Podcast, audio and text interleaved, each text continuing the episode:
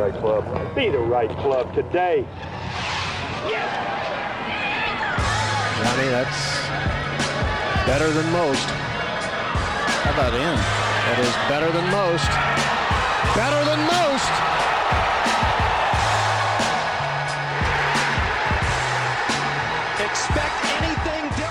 Ladies and gentlemen, welcome back to the No Laying Up podcast. Solly here, joined by my guy Arlo White, aka TC. Hello, TC. Good morning, Dom. How what a you? moment! What a moment! The four aces, all American, all the time. Oh, and turn over to my uh, my guy Jerry Foltz, aka DJ Pie. Hello, Pie Man. Greetings, guys. We're gonna have to check on our guy Poosh. He's gonna be a massive Four Aces fan at this point. You know, I know, I know. Poosh rides for the Lakers, the Cowboys. Uh, you know, America's all- team. America's team. I, I gotta think Poosh is probably a huge Four Aces guy at, at this point. Go listen to the trap draw if that if that makes no sense to you.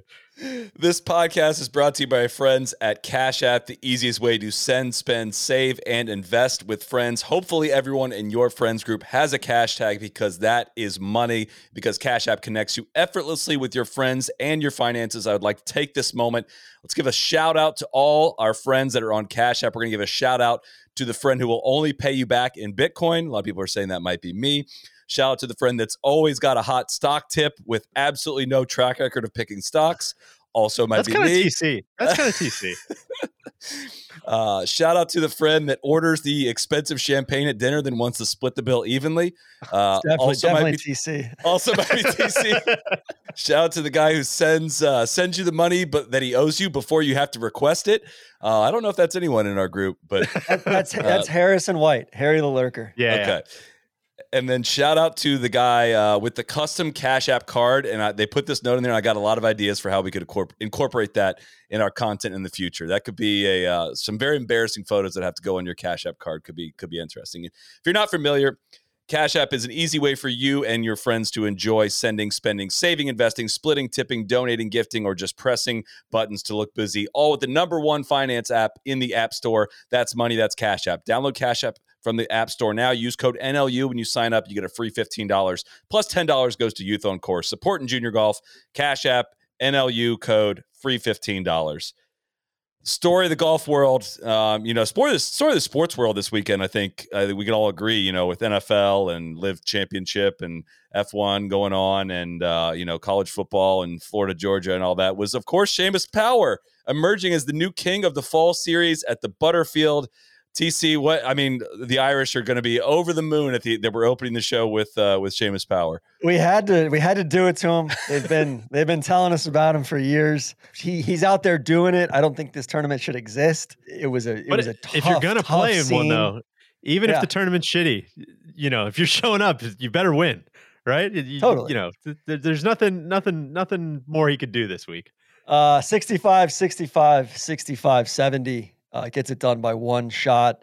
Uh, he kind of stumbled in, but uh, he made uh, four bogeys in his last six holes, interspersed with two birdies in there as well. But I think the story of the day was Ben Griffin. Right? I will say, like, yeah, it was it was spicy out there. There was some wind, there was some elements going on. That golf course can look extremely, extremely benign, and it was benign earlier in the week. And then the second that wind starts to blow, like I know that 16th hole really gets a lot of run on social media and a lot of the highlights they show, but I have no interest in hitting a 230 yard shot on the side of a cliff when the wind's blowing. And it was they moved the tee up on Sunday on that hole because it was like dead into the wind, but seeing some pretty narrow greens and some downhill shots that they hit on some of these par threes with wind whipping. Like, I don't really want a whole lot to do with any of those shots. So I do think it, you know, obviously the Ben Griffin and the and Seamus's uh, scorecards on the back nine did not look pretty, but if you wa- watching it go shot by shot, it was like pretty easy to see how all that, all that. And I, Oh, I will and- say, I was not watching every shot. I did have to tune in for a little bit there, but uh, yeah, there was a lot else going on this weekend. Seamus played well. I mean, he he he held it together, and then it was just crazy to see Ben Griffin. I mean, bogey tw- like he and like because he was playing so well. He had five birdies in his first ten, uh, or sorry, six birdies in his first eleven holes, and then goes bogey, bogey, bogey, bogey, double, That was twelve tough. through sixteen, and, And that's uh, going to catch up with you out there. you start stringing those together, and it's uh it's tough to come back from. Yeah. Uh, I don't have a lot to add here, guys. I'm, I'm not gonna I'm not gonna pretend that I was I was really strapped in for the for the Bermuda event. I flipped on Golf Central this morning. I heard Brandel uh, invoking the job not done Kobe Bryant presser, playing the press conference video, uh, and I was like, "What the hell is he talking about?" And he was Who talking was he about referring Seamus, to? he was talking about Power? Seamus Powers' 54 hole position at the Butterfield Championship. I was like, you know what? I, I don't. I don't think I can do this, man. And shout out to Brando. Listen, if you you know same same thing with Seamus Power. If you if you're gonna cover an event, you might as well cover it, right? But uh, that is, I, I just could not invoke the uh, the same enthusiasm for the Butterfield. Uh, you know, people are out there doing it. I respect that, but I, I can't pretend that I watched watched much of this. Congrats to Seamus Power. Solly, will you apologize for not mentioning him that one time in that podcast like two years ago? I will not, and I'm just gonna let this run on for years and years and years. But like literally, Brendan Kelly, 33, Seamus for Ryder Cup? Question mark. Um, questions where like at, in the same breath, people will make fun of the field and the event of the Butterfield and take the result and be like, oh well, this means this for sure. Like this means Totally. for sure he's going to be on the Ryder Cup team. So. Uh, look, that he very well may make it, but this has absolutely nothing to do with that. And there's some things to take away. Second win is nothing to sneeze at. You know, it's it's multiple time winner is is a thing not many people do. Thomas Detry's playing really good golf. Patrick Rodgers is playing good golf. Our guy Justin Lower is up there again. David Lingmerth playing well. You had the Monday qualifier Aaron Baddeley thing that was cool. I mean, there was there was some stuff there. If if the sickos were really looking for it, there was there was Brian some Gay? stuff. Brian Gay, 50 years 66, old. 66, 66. Yeah, started out. If if you needed a a PGA Tour fix, uh, it was out there for you. There was some stuff to sink your teeth into. I just I, I was uh, I was sated as far as PGA Tour golf goes this week. I, I I didn't I didn't need it, but you know I respect those that did. Uh, there was a question from Shake Griffin as well. He said, "I didn't watch LIV, but watched Great, great Bermuda. yeah, the quality of golf on the back nine was horrible with a weak field. Why is the PGA Tour trying to compete with the NFL and college football in the fall?" And to that, Mr. Shake Griffin, I would say, I don't think they are trying to compete. I think they are very much also of the same attitude of like, look, we got to put up golf tournaments for our members, and we're going to put one up this week. Like, it's going to be on TV like a little bit, but like, we don't really even care that much. So we're not really going to ask you guys to care that much about it. But hey, we're also going to put up 500 FedEx Cup points this week, which, yeah, there was a great point. Uh, the Fried Egg made a great point this week of like, horrible field still giving away 500 spots while there's only 70 cards being maintained in the next year is kind of like a little bit surprising that there weren't uh, you know more guys recruited to play in this event. But this is just like the reality of pro golf as we know it and then all this stuff gets kind of put up on this same platform and same level ish playing field of like yeah this is this PGA Tour event counts the same as the Farmers does towards the end of the year standing which is insane it's totally insane but it's also like we say pretty much every week in the fall like this is very optional viewing like it's just not and it's going to change like it's it's even harder to get into it this year knowing that these fall events aren't going to count towards the same uh next year and it makes i mean again This is the last dance. It's the last dance. glory's last hole this is the last dance of the fall reach around season. I And it was a very Randy Randy Brown ass field uh, going on out there. You know, we Oh. got we got Bill Cartwright teeing it up. Oh man. but yeah, it, it's just again the reality of of pro golf and how things kind of got away from from the PGA Tour and the overscheduling, and at the same time, like yeah, the guys are guys want despite what a lot of the LIV players have said guys want to play in golf tournaments right? And if the pga tour just didn't stand up golf tournaments in the fall they would go play the european tour. They would go play a breakaway league exhibition like they would go do a lot of other stuff. There, there is a reason why there are fall events. Uh, I think that they are going to be correcting that into the future and find ways to give top guys dollars in the fall while also giving these young guys kind of a a, a hybridish Korn Ferry between between Korn Ferry and PGA Tour event to play in, and that's what this felt like. It just is wild that it's full FedEx Cup points. And also on that note, I mean, it's not like the PGA Tour is taking out some high interest loan in order to like put on this event and like damaging their future prospects. It's like people are people are paying for the purses, man. People are paying for the TV. Like, how do you look at your members and be like, yeah, no, people definitely will put up a whatever it is, seven million dollar purse, eight million dollar purse.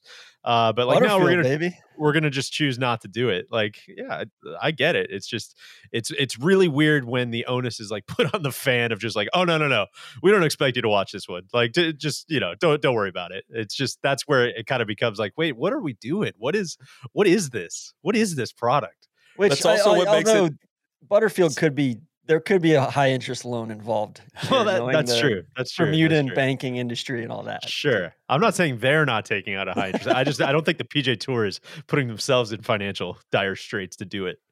But this is what also makes me super sad about like how little the fan matters here. Like truly, they're like, "Ah, we don't care if you watch or not, both for the good events and the bad. Like we just don't really care. We're not really going to make it that appeal. It's like, gosh, just makes you feel so powerless. But uh, But like Yeah. when you look at it inside the context of like even the fall season of let's say there's three less fall events, like how how much better are the fields for the remaining Right. fall events going to be? Like they've stretched it so thin. I mean, shit, we we saw it this week that Kim Swan, he shot 89, 81. Andy Fried Egg just absolutely detonated him in the newsletter this week. Uh, like it's it's a joke. It's a fucking joke. Like this tournament shouldn't exist. It makes the tour look bad. Like Liv did a like was highly successful in in scheduling their season finale against this event, they picking picked off good events. They picked the good week events. events. To go up Next week we've got Mayakoba. It just broke, uh, courtesy of the Tour Junkies. Mayakoba is going to LIV next year. Mayakoba to LIV question mark. Kim Swan to LIV also just coming in through the wire here as we record this. Uh, Are we sure that Siwon Kim and and and Swan and Kim Swan aren't the same person? It's true. It could be a comma issue. Maybe they just got the got the name switch. Did you explain that Kim Swan is like a 60 what is he 65 year old dude? I think he's like the board he's on the board of directors of like the golf course. I think he used to play like high level college golf. Uh just uh, I I know you've you've shouted him out a couple times now, but uh Andy Johnson on the, shotgun start this week was talking about it and said it would be like if they the NFL was like, hey, this guy over here was like he was an instrumental project manager in getting the stadium built and he used to play offensive guard in college. So we're just if you guys don't mind just let him take a couple snaps out there uh we're just gonna get him some reps. It would really mean a lot to him uh is just like maybe the funniest visual But it's I've- just I've it's seen. crazy that like there's this event that like the tour is hey we're the serious golf tour. We're the we're where the serious competitive meritocracy stuff happens. And we've got Luke Donald Johnson Wagner Swan Kim John Daly Greg Koch DJ Trahan one of the Koch uh, brothers things of that nature in the field this week and it's I like keep thinking what, it says what Nick? Jonas at the bottom of the at the bottom of the leaderboard. Nick Jones, though. he's a local. Come on, guys. No, right. it's not it's not good. It's not good in any way. But there's something to like your eyes kind of going towards the bottom of the field, filling out, and comparing that to LIV in terms of like imagine if like LIV had to fill out 140 yeah. person fields. Like, oh my God, they can't even fill out 48 person fields without it becoming a complete joke. In terms of, I, it just seems like a, a- an easy talking point for for li- the LIV stands out there to be like, you know, to to to shit on the bottom half of the PGA Tour fields when it's really like, all right, well, you got to remember there's probably like a hundred dudes in here that like legitimately qualified through it, Korn Ferry, and through excruciating methods of like getting to this point. And yes, that is the bottom half a complete joke and kind of representative of a lot of problems on the PGA Tour, a million percent. But like, there's also something to that volume of professional golfers competing on a course at the same time that I know it's easy to shit on. That like you still don't want that smoke in terms of comparing the strength of fields of some of this stuff between the uh Oh, between the LIV events. I'm not saying this to you. I'm saying in general of like yeah, but I'm just saying too, like the tour just needs to be better, right? You just need to like not put yourself in that situation in that scenario. It's like the it's the ghosts of Tim Finchem coming back to to roost. You know, it's it's uh and yeah, like you know, guys that Monday qualify or or you know, guys that that haven't played a tournament in three years, they can turn up and shoot, you know, five, six, seven under, you know, multiple days in a row. And That, it, it just goes to show you like yeah. like the the depth of golf and and how good you know like how good guys are even that haven't been in the mix here of late but like to me it's just that bottom 40 guys in this field like you know what like make it a 100 man field you Yeah. know like Oh, like, yeah. like it's Yeah. like why are you filling it out or like or cut the amount of FedEx Cup points there i mean it's just like to me it, like it's it's insulting to the farmers and and Phoenix and Colonial and Harbortown and like all these tournaments that that put out a good product and all that and like this counts for the same amount and that's bullshit. TC, you think you would have beat 89 81 this week? Uh, I, I, think feel I could have would've beaten right 89. I definitely would not have beat, you would. beaten 81. I think think that I would have been right about broken the line. 90. 20, 28 over, I think, would have been right about the Vegas line. I think. The guy, TC. it's Solly, the guy was averaging like 218 yards off the tee. It was No windy. joke. it was I windy. swear to God, 218 yards. He got gusted on. What do you want him to do? I will say, Sorry, uh, sorry, 232 for the for the second round, 224 for the week. So he was averaging 217.5 in the first round. we we kind of glanced over it, but the Ben Griffin story, I think, uh, i- you know, it's it's this is not the first place this will be documented this past week, but basically walked away from golf about two years ago, and at the age of 24, I think it was, and went back to uh, Korn Ferry Q School, had a great season on the Korn Ferry Tour this year, got his tour card, and now is coming close to winning PGA Tour events. It's the kind of thing that like I'm literally watching some of our friends here in Jacksonville go through this thing of like, dude, like I was like a couple shots away from getting my tour card like a few years ago, and I'm a couple shots away. You know, I'm a shot away at second stage of of Q school this year. Like, how do you how do you the line between giving up and also being able to compete in professional golf is insane. It's just incredible. And that's why I like I was rooting for Ben Griffin this week just because I think it would have Yeah. it- it's a little bit it's inspiration for a lot of those dudes that are like powering through this stuff and just going on the road away from their families every week and grinding their asses off just trying to make it because it really can change in a week in pro golf. And we saw it with Philip Knowles, you know, basically sneaking into the Korn Ferry finals, then get his PGA tour card uh, this year. And that's the kind of thing that keeps a lot of careers alive. So he, uh, I don't, I know, I don't know Ben Griffin and don't really know anything about him, but it was kind of a, that was a, that was a fun story at least to follow this week.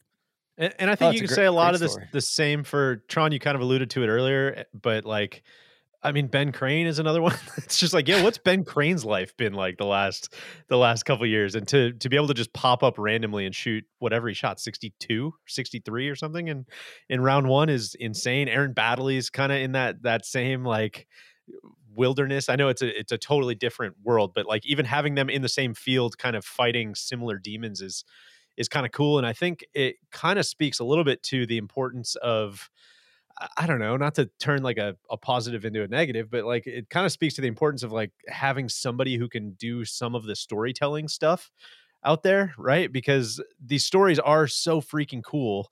But at the same time, it's like if you are a casual fan and it's like, all right, this weekend you've got NFL, you've got college football, you got a couple movies coming out, you've got Halloween, you've got this, you've got blah, blah, blah, blah, blah. It's like, I need you to dive in on like Ben Griffin's story at the Bermuda Championship is like, dude, that's that's a tough ask, right? And so I think Yeah, it all sure. kind of speaks to like the whatever. It- I think it all speaks to the the telecast getting better and the storytelling and all that stuff and kind of some of the importance. Which that. also, like, there's no off season. right, Yeah. I mean, like these guys, like Ben Griffin graduates from Korn Ferry Tour and gets back to the tour, and it's like there's no off season. He he tees it up a week and a half after the last Korn Ferry Tour event, and and it's like I, I'm not trying to take anything away because like I'm a sicko. I love I love following the race within the race during the fall series where it's you know you've got the Thomas Detrys who are playing really well, or friend of ours Justin Lower who's like you know up in the top 20 at FedEx Cup, and like he's got a fantastic head start on the year, or Austin Smotherman, who shot 62 first round this week and then didn't play well on the weekend. Like it's still a real golf tournament and it's still really, really tough to win. But to me, it's just like the tour is needlessly cheapening its own competition in a way. So let me ask you a question on that uh, because we talked, Tron, we did the podcast, whatever that was, Shriners or something, when it was you and I. And Yeah. We were kind of talking about some of that race within the race and following some of the fringe guys and stuff. Do you feel like this is all like very, very personal, but do you feel like you have fallen off of following that from years past? And if so, why do you think that is? I think, uh, because I, I feel like I have personally. I, I feel like I used to be Yeah. way deeper into that, and now I've just like uh, I don't know if it's too many events or or what. I'm not trying to lead you to an answer, but that I was thinking about that the other day.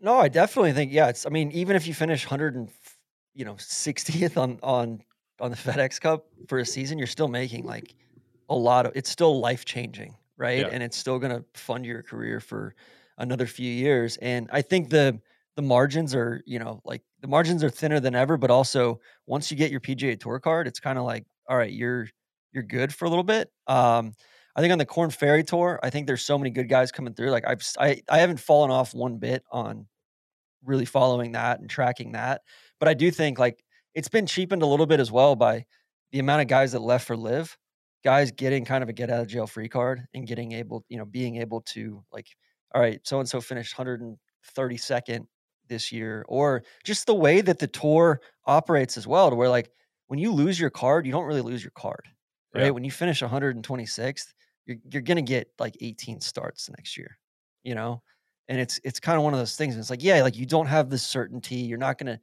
you know, you're not gonna get into some of the events that you want to get into and everything. But for me, it's like there needs to be more downside. There needs to be a little bit more churn, a little bit more turnover to to get that, you know, that razor's edge back a little bit, Yeah. right? Uh, this next one I'm going to stay away from for uh, for personal reasons, but uh, something else happened down in the uh, on, uh, in Bermuda this this past week. TC.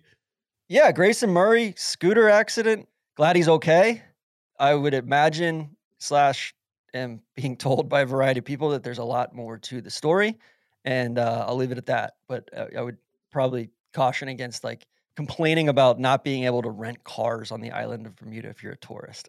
like, I'll just leave that there. Like it feels like, hey, you kind of got away with one here. Like maybe leave it alone, dude.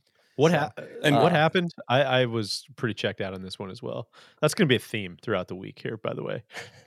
a lot going Uh, on he over he here. he crashed a rental scooter. Uh, like a moped. And he had to withdraw. Yeah, yeah. That's yeah, like how the yeah. face all messed up, like you know, like Not good. you know, bad bad accident. yeah. So Well, and so of course, with that in mind, uh, easy transition here. NBA fans, the wait is over. Basketball is back, so tip off the season with DraftKings Sportsbook, an official sports betting partner of the NBA. New customers can make any five dollar NBA moneyline bet and get two hundred dollars in free bets if your team wins. Check this out. In addition to the usual bets, everyone can boost their winnings up to one hundred percent with DraftKings stepped up same game parlays. So go to the DraftKings Sportsbook app, opt in, place a stepped up same game parlay today. And with payouts bigger than ever, DraftKings Sportsbook is where we all go to bet on the NBA. So download the DraftKings Sportsbook app now. Use promo code NLU. Make any $5 bet this week and get $200 in free bets if your team wins. Only the DraftKings Sportsbook with promo code NLU. Minimum age and eligibility restrictions apply. See show notes for details. Uh, I, I, I've not been following the NBA very closely this week, but I do have to question. Mr. 800 Club yesterday was telling me that the Lakers are one shooter away from really starting to get it together. I'm going to bet the under on whatever he's he's betting the over on right now. I don't I don't think it's happening for them right now. That's that's that's all I can bring you for the NBA right now. But TC, I'm told Uh. I'm told my Bucks are five and zero. they are Only They are. undefeated team in the in the in the association. Yeah, I watched some. You know, Sally, I was talking to your your neighbor James about he's a he's a big Pelicans fan, so I was I was getting deep with him on the Pelicans. Uh, everyone way, on I our wa- street. Y- Yeah. By the way, I want to apologize to the people of Bermuda real quick. Uh, I called it a national open earlier this week. Uh, it's Mm. not a national open; it's a territorial open, which is kind of which a is almost unique cooler. thing. Yeah, Yeah. That would be Yeah. kind of a cool Grand Slam to win. The terri territorial opens, Guam, the Guam Open, things of that nature. It is time. What a moment at the 18th Club here at Doral as the four aces are your inaugural LIV Golf Team Champions. My Fitbit's going crazy over here. Uh, that was a line that Jerry Foltz said as they were coming down the stretch because I'm sure there's there's so much riding on it for fans everywhere. But uh, what was your guys' reaction to the uh, LIV Championship finale? Whatever I don't even know what they called it, LIV Team Championship, whatever it was. DJ, I know you were you were knee deep in it because you you were very aware they were going back to stroke play today. Yeah, so a, a lot, a lot going on there. A lot of directions we could take it. Let me lead with. I thought Friday and Saturday were were sweet. Like s- sincerely, I thought that the format was actually like really cool. You know, I don't think I need to preface this, but I'll preface it just in case with like it's still an association of just the worst possible people you could put together. I'm I'm rooting for them all to fail. Uh, I hope it doesn't work out. But having said that, uh, I thought they actually nailed a lot of the, the details of the the team championship. I can't believe for something that is completely pulled out of thin air, featuring all the worst people you know. Uh, I was kind of blown away at the fact that I was like, oh, that's actually. I'll, I'll watch the last couple holes of of each of these things. I don't need to watch the first fifteen. You know, I, I don't need to. I, it's it's very much like let me flip it on and see like you know whose name Bubba mispronounces on, on the first tee, and then I'll flip it off for for Suzanne. Yeah, four or five Sue Ann. hours and then I'll come back and uh, you know watch the last two or three holes. And watching the last two or three holes, I was like, oh, this is actually a good format. It got me pumped for the for the international crown on the LPGA, which I think is going to use the same format Yeah. next year, right? Are they doing stroke play final round? That I don't know. That and yeah, I don't know why they went to stroke play today. Although I guess actually it kind of it kind of ended up working out with it kind of felt like a you know, I guess the scores just worked out the way they worked out, but it almost felt like a little bit of a singles match there with Dustin and and Cam coming down the stretch, but I, I don't know. All of that is to say, like after a year of missteps and deeply, deeply, deeply meaningless golf, it, it was a bit of finding it at the bottom. So I, I please don't don't take this for you know some some massive like we we really saved About it at the end. Yeah. Yeah. no, it's just uh, I thought I thought there were some positives this week. It's amazing how much better the team match play is in turn. Like I can flip it on and I can understand exactly like what's going on. And a like a three day cumulative, I couldn't even. I, don't, I still don't understand how their team stuff works. What scores count, what don't. I think they changed that midway through the season. Like I just don't. I can't talk myself into caring about caring about that. But I'm like, for a moment there on Saturday, whenever it was, it was like, oh shit, are the four aces about to go down? I was like, oh god, they actually might be onto something with that. I mean, it's super easy to just turn in and be like, this team is playing this team, and this is the score right now. And how do you strategize? Who are you are putting in the foursomes match? If you're not familiar, there was two singles matches and a foursomes match, so there's three points. No having, I believe, you just play off until somebody wins, so you're guaranteed to, you know, somebody to win it. So do you hide your two guys not playing well in foursomes? So the uh, you know basically so they're playing half a match and the other guys are playing a, a full match. Like that's interesting. Now like Dustin Johnson playing like Shergo Al Kurdi or whoever he was playing is like very emblematic of like one of the great wastes of talent we're we're to see in this era of uh, of golf. But at the same time, it was like obvious of how uh, how the how they can make this team part work. Yeah, that was my takeaway. It was I, I like the format. I think it's it it gives you context. It's like I, th- I still don't think like I was watching the stroke play today, and unless Cam like Cam played like wonderful golf. He was like the only guy out there that I mean DJ hit a feathery, you know, kind of seventy percent driver into that drivable par four. But like otherwise, like and like even afterwards, I was like, oh cool, like that's it. Like the four aces win and they win a shitload of money. But also like the second place team, like each of them wins like two million dollars a piece too. So, you know, the third place team wins like one point five million dollars a piece. Like the team gets six million. So it's like none of this really matters at all, right? Like, um, I, I was But- also thinking about that when Dustin had the uh, you know whatever he had a three footer or something to to win on 18. I was like, well, it's I mean probably a little less stressful when you've you signed like a 250 million dollar deal at the beginning of the year. and Like that money's already in the bank account. Like now you're just playing for like three or four. That's a little different than you know whatever. Well, and, and I think so. Yeah. So like, really, at the end of it, I'm like, oh yeah, like that's you know, like I, I'm you know, I'm I'm sitting there rooting for Punch because I'm like, I thought Cam like Cam Cam shot 65 and like played his dick off. Um, And, and I gotta you know. say, TZ, you kept calling him Donkey Punch GC on Slack, and that's you know We're not I- doing that here, man. we're not doing that. We're not doing that. This is But I'm- serious golf. I'm sitting there watching it, and it's like, you know, Pat Perez has a bad lie in the in, in like in the rough or in a bunker, and there's Maroon Five is playing in the background, or like P is uh P's in you know in a in a bad spot. You know, another like the the soundtrack in the background, you like these deep club club beats just hitting, you know, those bass beats. It's just such a bizarre, weird thing. And then they cut to another side of the course and there's no music going on and all that. But uh, it's like, you know, how does it feel to treat me like you do? It's just, it's, it's just so bizarre, man. You're gonna get I us mean, in like, copyright trouble. Which how, how do they not get hit with a ton of ads on YouTube? You can't play music on YouTube without having the rights to it. I don't know. It, it is very it's very dystopian in a lot of a lot of those ways. Bubba's doing the interview with Taylor Gooch, and he apologized for this. And I'm you know Bubba's not a an on course commentator, so I'll, I'll give him a little bit of a pass. But it was Bubba tried to do on-course commentary. Wouldn't wouldn't go go well. Uh, it's very I don't know, man. But like when when I'm sitting there trying to remember who's on what team, and he's interviewing Taylor Gooch, and be like, yeah. So how did your captain Brooks? What did he tell the team this morning? Which Brooks, of course, is not Taylor Gooch's captain. He's on a completely different team, and then Gooch just like runs with it. It's just like, yeah, yeah, you know, we just got to play hard.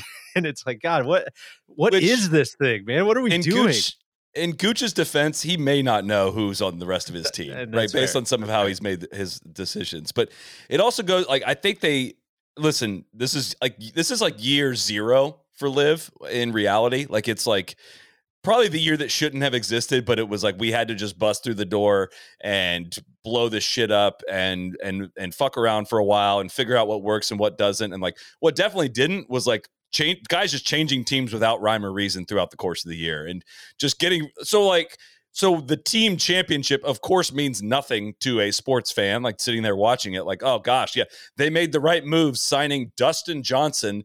Like LIV's like the four aces didn't sign him LIV did right? It wasn't like the four aces were captained by somebody that made all the right decisions and all that. That's where like you're kind of seeing that start to crystallize as the year goes along and the teams were way more consistent at the end of the year and it, I think that goes to show like there is franchise possibility in this thing. I don't think that there is a sweeping amount of talent coming down the like coming in to LIV. I don't think like I don't think the dudes were waiting until after the fifty million dollar team finale to like be like, oh yeah, I'm, I'm coming, I'm coming to LIV now. Now's my time.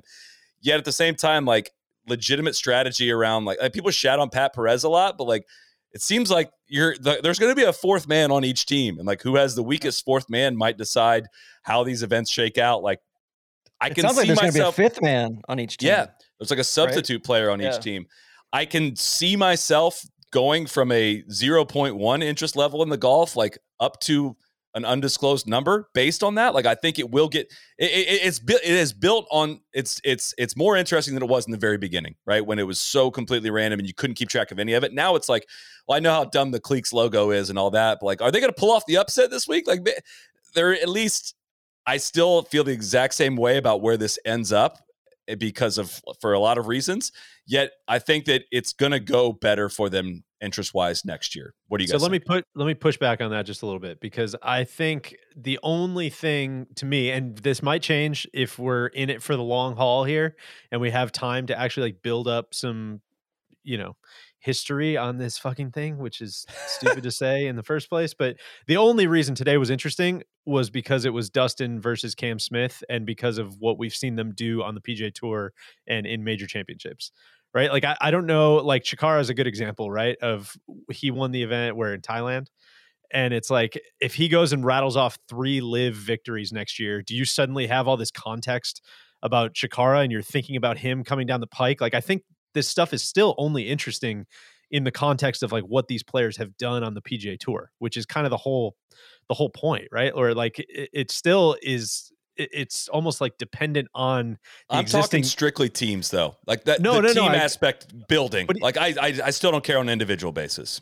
Right. And that's so I guess where I was going to go with that is like they have a, a really specific decision to kind of be made here because if if you're going so they, there was a couple stories that came out about the uh LIV guys sitting down with some media and kind of going through their business plan for next year and it you know no surprise this is what the PGL said too but all a lot a lot lot of the potential revenue is derived from these franchises and i think this week was a good example of seeing like you said how well the team aspect can work but i think the team aspect only works when you start to have like the different formats like we saw on friday and saturday and then that only works if you like don't give a shit about owgr points right? And if you kind of almost are like punting on this idea of golf as an individual sport because honestly man like watching the finale I don't think Pat Perez and P and Gooch and Dustin, like, I don't think they're faking that.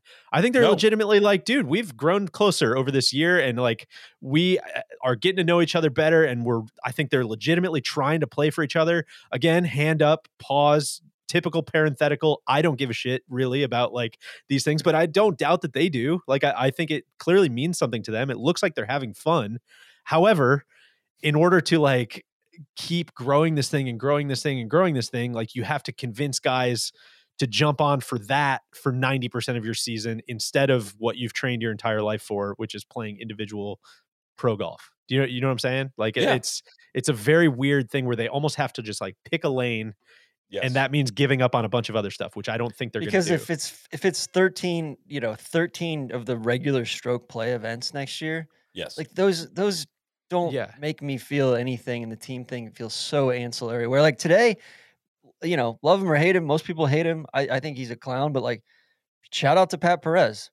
Like Right. that was a really, really difficult golf course. Yeah. he went out and he shot two under par, and like his score counted for his team, and they won by you know a shot, right? Or like I think Cam was like, I think Cam legitimately loves playing team golf. Like I think that you know, I think that they're probably going to have one more guy come onto their team next year. You know, as far as like you know, Is it be you- Leash and is it you? and- uh no it's not it's not uh and and uh but but like it's you know it's very much like. they like said they want to like- consolidate guys. They want them all living in the same town. but they also got lucky because like if if Cam doesn't play his dick off, like then you know the four aces win by eight shots today, and it's totally meaningless coming down the stretch. Or even worse, possibly is like if the Koepka brothers don't completely shit themselves, you know, coming down the stretch like on the front nine there because they teed off uh, on the back. I think they like they you know smash golf club with Brooks Koepka, Peter Uihlein, Chase Koepka, and Jason Kokrak, like winning the overall team competition would have been a fucking disaster, right? Yeah. You know, and and then like going into this week too, like it's just the quarterfinals come up, and I'm I'm like, all right, like who's playing today? And it's you know Brooks against Varner, and Varner beat the shit out of Brooks, and uh, you know you got Jason Kokrak and Chase Koepka against Turk Pettit and Hudson Swafford. Uh, you know, you got the Majestics, just took it to the Ironheads, beat the shit out of them. Like Na should get, like Na should lose his captaincy. Pay back the valuation of his of his of his franchise. This event shows off how shitty their fields actually are, though. Like it's Yeah. pretty easy to Yeah. hide behind like the whoever's in the top ten, but like then you see these actual matchups, and you're like, oh my god, like and that, yeah, that's like more of what I think the future of this looks like than uh than what they had maybe had had billed it as. But then, like the the other thing is, all right. So the Cleeks show up this week. Shergo Al Kurdi, what or who is that? And it's He's the been team there- championship. Like he, like how does he just parachute into the team for the championship? He's been the reserve all year, right? They just But like, if you're not on the if you're not on the the 40 man roster by September, you can't get a Right. playoff call up. But we know that rule. I mean, come Totally. on, that's that's been a rule eh, for quite some time. Yeah. But Did I see and just then- because I don't know where else it's going to slot in, but did I see a, a quote or a tweet or something about James Piot calling for a singles match against Dustin Johnson? Did you guys see that? No, I did not. All right. I'm gonna I see if I can that. effort that, but that uh, I may have dreamed that, but I, I think there was a true like in the locker room. He was like, "I want DJ," which is the unintentionally funniest thing uh, that's probably happened on that tour all year. I mean, like, but like, shout out to the Cleeks for going up against Torque and basically like, Laurie Canter got it done. Uh, Blandy gets up, gets emotional. Blandy and, and uh, GMAC uh, beat Otagwe and Scott Vincent, and then uh, you know Mickelson. Mickelson played well uh, against Cam. I guess Cam said they were four holes behind because Mickelson was slow playing him so much. But you got to put the you got to put the LIV like you know grading on a curve. So it's probably two holes behind, like in terms of what what the LIV guys are going to exaggerate. But yes, it, apparently it accused him of gamesmanship a little bit. Which, but again, like that's where again it was very simplified. It was easy to tune in and be like, oh shit, Phil's giving Cam a run for his money right now. Instead of like today, it's like, well, Leash has this putt on. Hit, wait, is that his second to last hole or his last hole? Yet Shotgun Pat Perez is so stupid. it's got to it, it should go it really should that's where it's like they've got the format partially right and that's where again it's kind of like the scary part being this is year zero and experimental and that they can crystallize some of this stuff and iron out some of it uh shout to the ironheads and uh and and, and really improve on it so um and i got like, you know what? You know what? The thing that really, really stuck out to me this week was, and just like it was kind of a, it's a total aside, but it just shows you how badly Ty Votaw and everybody that set up the Olympic golf, how badly they fucked that up. Yeah. Because like Olympic golf could be sweet, and you could have teams, countries playing together. You you know you could certainly have an individual side of it. Shit, you could do something like this for a variety of different tournaments on the PGA Tour. Like you could do an individuals event kind of like this for East Lake. Say you, you know you get the top eight guys advancing through match play. You take those eight guys after that, and then throw them into a stroke play final on the last day. So you don't have to worry about only two balls and play the whole day. But like that was my big thing was like, man, like the Olympics could like could have been sweet if they did something relatively creative like this. Yeah, and I think I, I feel like I've mentioned this in the past, but I don't know how much of that falls on the tour and how much of that falls on like the IOC or maybe some of that's working together. But I think a lot of the whole thing with the Olympics is them trying to mimic like how do you they don't want to come you know they don't want to do an NBA season and then like decide it with a three point shootout. But you could certainly have an individual winner as well. Like you could have individual and then you know a team winner. I as I really dig the and again not to not saying that like I would become, you know, the world's biggest LIV golf fan if they were to make these changes, but I think where you start building context, Tron, is kind of what you're talking about with like, okay, you have this set four man team for next year, and then trying to decide if each week is basically like this team event, trying to decide like who's your foursomes specialist, who's your singles guys, what are you know, this guy's been struggling here, let's slot it like that. It gets a little more interesting rather than just like, let's go play arbitrary shit golf like all over the world is just I'm not going to be signing up for that. That's where, like, honestly, if I had a recommendation to them, it'd be like, dude, give up on the OWGR thing. You're not close, and if they have to, if, if you still need another year in compliance to do it, like you're you you're if you think you're close, you're just not. You're not even remotely close. So, like, go do the different thing. Like you're you're supposed to be this different thing. These dudes left the competitive golf ecosystem. You got to embrace what made you different and what makes you nimble. Like, stop trying to shoehorn this into this stroke play thing because you have something special here. If you want all the value to come from these franchises, like give me give me matchups, give me give me matchups to look forward to. Like I, I think eventually to like how I was thinking about this too. How dumb is the name like the Washington Commanders sound right now? Because like that's new. That's like the the new name. Or the But, like, Guardians. if if somebody Yeah. came out with a team name the the Patriots now, how ridiculous would that sound? Uh, yeah, like we've been I think that would familiar. actually play. we- We've I think that would play pretty Well, well, actually right but now. how funny would that be? Like, but we've known that since we were born. That name basically since we were born, and like over time, like the Seattle Kraken eventually just becomes like common term, and and it. it uh, the Kraken's I- sweet. but I'm saying like it- Kraken's sweet. initially when you hear it, it's kind of freaky. The the Las Vegas Golden Knights, like all this stuff you know is what's a name that people don't even bat an eye at anymore? The Korn Ferry Tour is is like that's just something like oh yeah no that's just what it's called. yeah. That's the stupidest name ever. And yeah, it just you gotta you gotta just stick to your guts.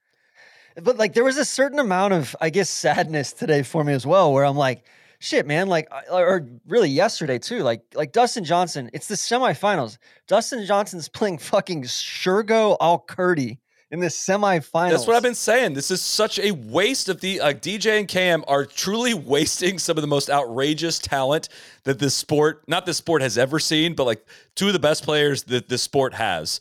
They're wasting their talent by going up against Shergo, a, guy named Shergo that I've never heard of before. Like that's a waste of your talent. I'm sorry, I, and that's where the Cam thing really has frustrated me. Like he just didn't never seemed like that motivated by money to me, and he seemed like a hyper competitive dude that like I just can't imagine like uh well, you know going and, and not wanting to compete against Rory and Schefflers and all those guys. But I think that's and that's props to him for like getting up for it you know what i mean like he's dj and him like they haven't mailed it in they're still he stunk in the overseas playing. ones. Uh, Cam was really bad in the uh, Yeah. in the overseas ones, and haven't mailed it in is always relative when you're playing against a bunch of plumbers True. and firemen. And uh, shout out to shout out to our it's boy like JJ. you know, it's like 65 could have been eighth. You know, it- like so that was something too. Like watching Doral today, it was just man, like it. I think it can be two things at once. It can be like actually a pretty good tournament golf course for you know to identify a certain skill set. I think like somebody like Leash out there, like that's probably not the best venue for him,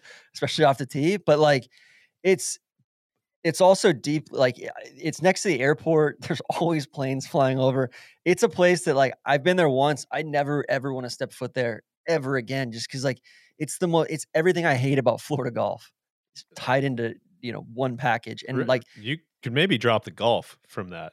Just maybe everything I hate about Florida. It- it's just like it's like inland miami like i hate miami I, I like it's inland it's awful it's it sucks it's a bad, bad spot. Uh, and I want to a couple. I hate to even like put this in like the win column or like a shout out to live on this, but for the match play portions, a constant scoreboard showing the status of the matches in real time, like the lowest bar you can clear. they managed to do put that up there, and just the ridiculousness of NBC refusing to do that for their team events just gets highlighted as well. And then of course. they've done such a good job with this this past year, miking up the caddies, catching the conversations.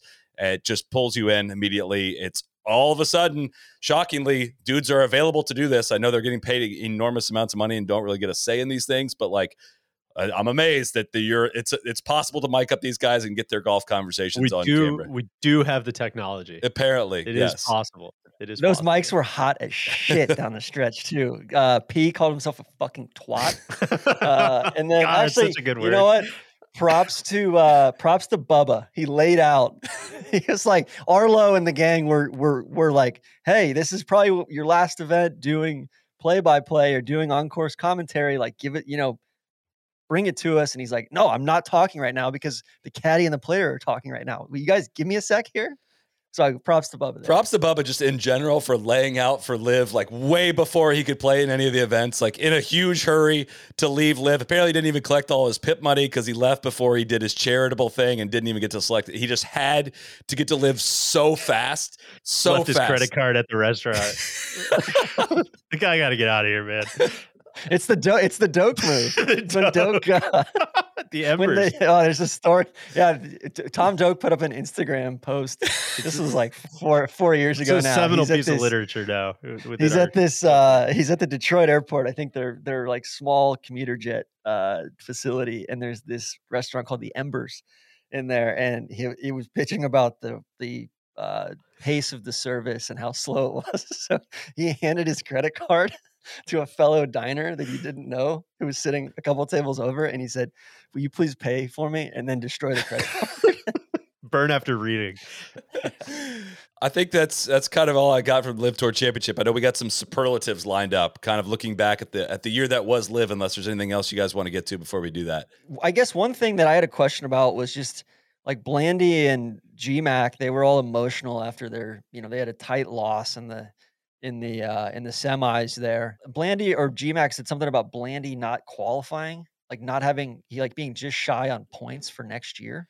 Which, there was an art, I, there was Golf Digest article by Evin Priest that like kind of uh, that we'll talk about a little bit too. That kind of outlines how they're forming the rosters next year. But it sounds like each team has a principal player slash captain that takes one of the spots, and then the the next twenty four guys are qualified through this past year's standings. I believe, and then each captain gets a wild card selection to take for the final spot. So maybe he was one spot outside of qualifying for that. I, I truly couldn't say. Um, they'll probably change that by by next week as well. But Also, this week, did you guys notice at all like third leg Greg seemed to be very, very much behind the scenes. way lower profile. not not out in front of the camera. I wonder if that like that's been the big thing we've been banging on for the last couple months is like is third leg Greg on his way out? Are they gonna refresh this and bring in an adult like that? You know, Atul Khosla guy seems like he's kind of the adult in the room. Came from the Tampa Bay Bucks. He's you know kind of laying out some of the the future plans that they have. Like I, I feel like uh, you know that's that's like the tour like the PGA tour has gotten super lucky because Greg Norman's been personally involved and invested in this thing and is a fucking buffoon. Yeah, and that's where it's like their their comms director was was exposed for liking some some quite uh, quite quite inflammatory posts on Twitter this past week. Who also comes from the Greg Norman side, and it's I do wonder just uh, if that if that clock starts ticking a little bit on that end, or why all of a sudden Greg Norman would have a a low profile at the at the grand finale here. The last time they're really going to be on camera until I believe February or so. That, that it is a, li- a little bit just a tad suspicious. And I'm sh- and I'm sure they'll try to play it as oh this was always the Always plan. the He's going to step aside and all that, you know. But but yeah, I would say I'd be a lot more worried if I'm the PGA Tour and it and it's it's like the entire thing isn't seemingly based on some personal vendetta. Well, Rather, it- it's yeah, it's more of a business venture. It's you just know? my reaction after reading, uh, you know, Evan's article in Golf Digest, with, and like you said, the uh, Atul Khosla. uh, It was just like, oh, well, that makes sense. Like that makes perfect sense. So it's just like ninety percent of the podcast this past year has been like, this makes no fucking sense. Like, why? Why is this happening? This is bullshit. What he's saying. There's plenty of bullshit still being said, and we can get to some more of that. But like. There, it was all caked in these like lies and propaganda. Whereas like Atul Khosla says, like, hey, we have to start commercializing the product, get on TV. We need to find corporate partners. These are milestones we need to get hit going into next year.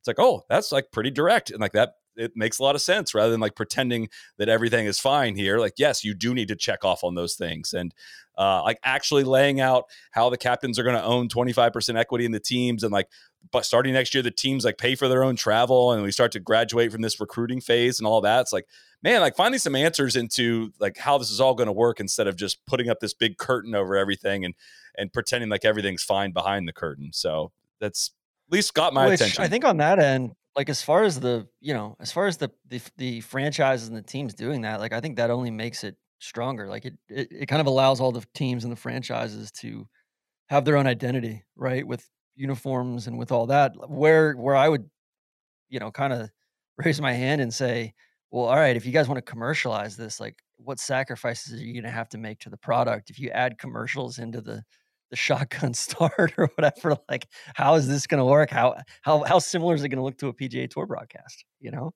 Yeah. I I I still have strong I I- I still think that there's a little bit of peacocking around this is what Yeah. we you know this is what we want to do just because you can't say out loud this is a giant sports washing activity and we don't care if we lose money on it. Like yeah we we need to be on TV like all that. But yeah it's a great article golf uh, golfdigest.com that I think just kind of starts to we'll, we'll we're going to talk with Evans I think sometime this fall um, just kind of laying out what that future looks like guys that we're starting to slow down a little bit. I think with Liv, uh, you know, kind of being pushed off to the side here for a few months, might have a little more time to get on the golf course, practice a little golf, play a little golf. You can play your best golf with the Rapsodo mobile launch monitor, the number one rated personal launch monitor on the market today. It, it features incredibly precise measurements, remarkable accuracy, data rich visuals, and performance combines. It's really small. It fits on the outside of your bag. It's about the size of a rangefinder. It takes like two seconds to set up, and it pairs Doppler radar with an iPhone or an iPad camera. It ensures that every golf ball is tracked. It visually charts each of your golf shots uh, that you hit on the practice green or practice range. Excuse me. It'll show you, you know, where you're missing, how far it goes when you pull it left, how far it maybe doesn't go when you push it right, how much uh, if you're hitting 70% of your balls right. It gives you so much data to help you improve you know a lot of people go to the range and just continue to work on things that they the, whatever went wrong in the most recent round when in reality uh, this thing is going to give you a lot better information as to what you should be practicing and it helps you practice with the purpose every time you hit the range get the launch monitor every golfer needs the mlm from rapsodo the official launch monitor of no laying up rapsodo.com slash NLU, promo code NLU for $100 off the MLM. Again, rapsodo.com slash NLU, promo code NLU, $100 off the MLM. I'm going to dust off my rapsodo this week we've got our, our nlu season ending championship at jack's beach this week uh we got the not a team nor'easter out event, of the which is a miss. Yeah. yeah it's uh, not stroke play we got either. the It's nor'easter out of the way uh this week this it's going to be gorgeous weather and my golf game freaking stinks right now so i'm going to try to find something Well, we, we put together a few uh, questions and segments here to kind of as we as we look back, and we covered a lot of stuff with related to live this week, but wanted to look back at this past year and kind of take stock of things. And uh, we're going to start this out. We'll and we'll start. I'll start with you, DJ.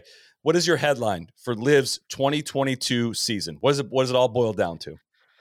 Uh, so I, I was kind of thinking headline from this week, but I actually think it kind of works for the whole season too, which is that you know you can mess with the wording, but sixty-five thousand people watch LIV Golf finale at Trump Doral. I think there's a lot of words that are chosen very specifically in there. I think it's very important that we have this.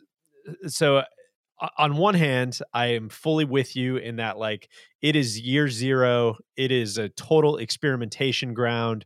We're not on TV, yada, yada, yada.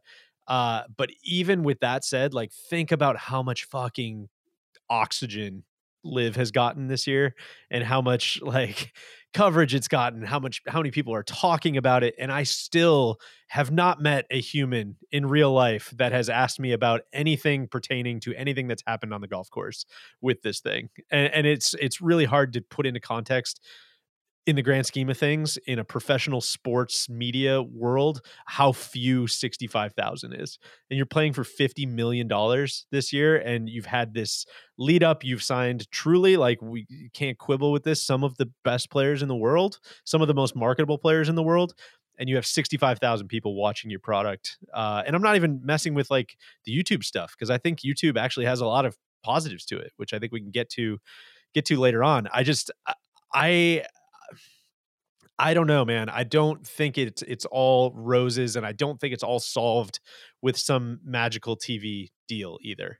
I, I don't think that, you know, just because you get on FS1 or you get on some cable sports network, all of your problems go away. I still think it's like this thing that there's not a massive appetite to actually watch. Like I, I think at the end of the day, like it's still a golf product, right? And I think that's kind of the the weird part here is they've built they've kind of made their bones on this idea that like oh we're going to disrupt all the things that you don't like about watching golf. We're going to make it super exciting yada yada yada. But it, at the end of the day it's still like holes 2 through 17 are just like really boring pretty nondescript golf. And it's it's feels a lot like you're watching you know the Valero Texas Open out there. There's just not a lot of differentiator. And and so uh, I don't know. I, I, think it's. I think we've said a lot about the team stuff. I think there's a lot to pull on there that can really separate it. But as of right now, it is. You know, you've had as much coverage as you're probably going to get, unless Rory or Jordan Spieth or someone else massive jumps, and 65,000 people have chosen to watch it, and I, I don't think that's good. I think one clarification I don't think it's millions of people watching, but I will say they do have TV deals in like 25 countries and there's people watching on the website plus YouTube. Like it's not just the YouTube stuff, right? Um, I don't I don't think it's hundreds, you know, hundreds of thousands or millions of people watching, but there's there's probably more people watching than I, and I don't think anybody was watching. I think for this week, either. but I think they deeply also care about the US and UK markets and that's YouTube. And like to get that few people watching is pretty astonishing. I mean, we got uh, we had what 5000 people watching our premiere of a, episode that they can watch at any time that does not need to be watched live. 5000 watch that and they're getting 65000 to watch cam and dj like that is that's inc- it really is incredible. Tc what's your what's your what's your headline? What's it what's it all boiled down to? Uh i would say golf exclamation point louder and with terrible branding and music uh, I, I, I honestly cannot get over the team names. I still cannot wrap my head around the fucking. Team. We'll get names. to team names. We'll get to team names.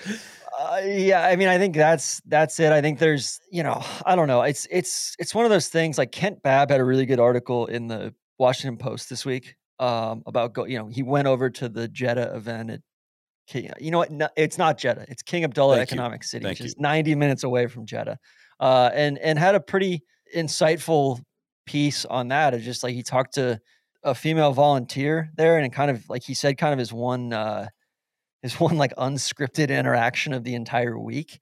Uh, and, and there's a Dave Eggers book I read a few years back called A Hologram for the King that that it, that it kind of reminded me of of like, you know, I think the the main the main point of his piece was was largely around the impatience and kind of wandering eye of the Saudis of like, you know, King Abdullah Economic City was supposed to house 2 million people and have mass transit and a subway system and, you know, or like the the Riyadh financial district was they set aside 100 million dollars to build that and it's still like isn't built or Neom or the Lion City. Like they've got all these irons in the fire. And like the Jeddah Tower, for instance, it was supposed to be the tallest building in the world. They paused it in 2018 and they haven't started it back up since. And it's like, you know, at what point do they get bored? Do they not see the the return with with LIV? Or, you know, who knows what their what their true motivation or priority is with it. Maybe they've already, you know, largely achieved that to a certain extent as soon as they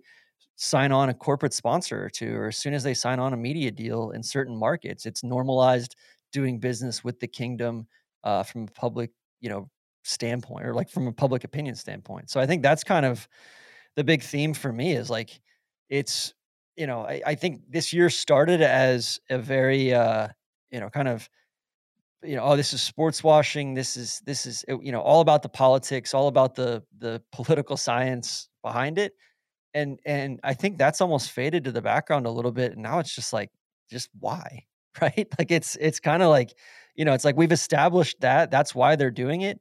Um, but like I keep getting back to like, yeah, but I would say the same thing if like Canada was trying to own golf or the state of California or something like that. I would still say like, a like why and b like that's not good. Like you know, Martin Slumbers had a had a piece with John Huggan this week as well, where he's like he's like the Saudis want to throw a bunch of money into golf. That's great, but he's like what I'm worried about is the meritocracy element of it and making sure that like there's pathways and that shit is earned, you know, and and that that I think is is you know more of a question than ever. And I think, now. sorry, just real quick, I, I think I brought up Ben Crane earlier as kind of like a throwaway comment, but he's like the the best example that I've seen in a long time of why you can't just pick 48 arbitrary dudes and then instantly give them you know an opportunity to win world ranking points against Cam Smith, against Dustin Johnson, et cetera. Because there's fucking guys like Ben Crane who can still go out on the PGA Tour and shoot 62. Like there, you don't just get to like jump the line on all of those dudes, and that was just kind of the. I thought about that this week when we saw that on Thursday. And I think it is again, we're probably not speaking to the crowd that listens to this podcast an hour in, but there is a huge still disconnect of like the difference between being a paid spokesman spokesman for the Saudi government and like the, this sport having Saudi funding. Like we like we've has been pointed out many times, like the Saudis are invested in a lot of business, and it's not a one drop rule. It's not you know if if five percent if they own five percent of of FedEx, it doesn't mean like I refuse to use FedEx in any way. That's not the case at all. It's like if the that the difference between that and like having to go around and say nice things about your bosses that are the Saudis is like what has made this so offensive from the jump. So I still don't believe when the Saudis try to say things like that they wanted to invest in the PGA Tour and the PGA Tour wouldn't answer the call. Like, listen, I don't, I'm not going to go ahead and believe that, but there is, uh, like Martin Slumbers is to Martin's, like I agree with Martin Slumbers the way he put it in that article as well in terms of like I, I, I just need people to know how fast those differences are, and I know that will change no one's mind about how they feel about it. But my my headline for the season: strange mix of pro golfers join Saudi funded exhibition series. It is there's no rhyme or reason behind the players that play in it, other than these are the guys that were willing to sell out. The four aces are not the best golfers of of any kind. They're just like the best of the sellouts. Like that's kind of how this is defined to me. Like I, am watching a competition. And even some of them, some of them aren't even the best of the sellouts. They just happen to be correct. They're the best team of the sellouts, I guess. But it's that's how I how I would summarize like the competition that I just watched. Like I I enjoy watching the best of you know athletics in, in a lot of a myriad of ways, and this was just not that. It was um, a weird collection of of talent and non talent that we were like they were forcing upon us to try to care about. And like, look, and uh, I don't regret one ounce of breath we've spent on this podcast talking about it. Like the whole dynamic of all of this is still extremely, extremely interesting. It cracks me up still when we get questions of like, only thing I ever hear about LIV is from you guys still whining about it. It's like, oh, like I, it's still the most important thing that's happened in golf in my lifetime. And, and it's still going to shape how the next 10, 15, 20 years are in professional golf. And I don't regret at all the time we spent talking about it. I just wish I cared about the golf more or the golf mattered more or it didn't diminish professional golf in the way that it has. So, Sully, going back to your point of like the the third, you know, the third place team today, uh, like two of the guys, like Chase Koepka and Peter Uihlein, one of them can't get a PGA Tour card, the other one can't keep a PGA Tour card. Like can't even get it inside the top 125 guys. Oh, uh, Chase Koepka is not even in the realm of a PGA Tour card. Like exactly, uh and their and their their scores like counted today, or like we're going to count today. You know, I mean, like they both shot seventy five today, and they finished third place and made and made and made fucking six million dollars for the team, which is one point five million dollars a piece for him. Like Peter Uihlein made like ten million dollars this year. In a in a lot of ways, it I feel like it it validated a lot of how I was feeling about the PGL because I know we've, you know, some rightfully and some not so rightfully. I think we've taken a lot of shit for like, well, you guys were all in on the PGL, you know, when this was their idea. Now you hate this LIV stuff. And I think what was so appealing about the idea of the PGL was like when you get everybody to go at once, right? That's and, the whole and, thing. That's the whole thing picturing today and the team for like or really this weekend and the whole team format and picturing that that those teams are made up of whatever pick four like actual competitive tour players i mean god dude the, sign me up for that. How much better is that than the valero texas open? How much better is that than a lot of the stuff that we watch 25 weeks a year right? But like what was so fucking clear from the jump here was like, oh god, they're not going to even come close to getting everybody, and all it is going to do is make both things way worse. And I think we've pretty validated in that as well. That's what I've been screaming from the rooftops, and it's just like p- take the tiniest peek around the corner to what's to come. Like the whole the wave of like I I I've seen nothing, I've heard nothing that makes me think there's a whole new wave of talent, top other guys that are going to be making the leap now, right? So so now it's just Cam and DJ over there playing with the plumbers and firemen, and just like, throwing up a shit ton of distractions, and a big chunk of like the medium players that like the Abe Ancers, the Kokrak's, and whatnot that like help support the talent of the PGA Tour. They're not needle movers, but like they're very good players. They're not superstars by any means, but they're very good players and a shitload of the best entertainers. The Brysons, the Reeds, like he kind of entertains in like the, the like a ba- ass backwards way of just it's really funny to make fun of. Like Phil, always a constant entertainment, all gone, and that's just where like yes, that's exactly why this this polarizing split is. I don't think going to be a great thing. But let's get to our well, questions. A, sorry, last thing. In a, in a weird way, it almost like it almost makes those guys that like could have been supporting characters like totally fucking irrelevant. Right? Yeah. Like thinking like you said Abe Ancer and it's like dude, I haven't even thought about Abe Ancer in 4 months.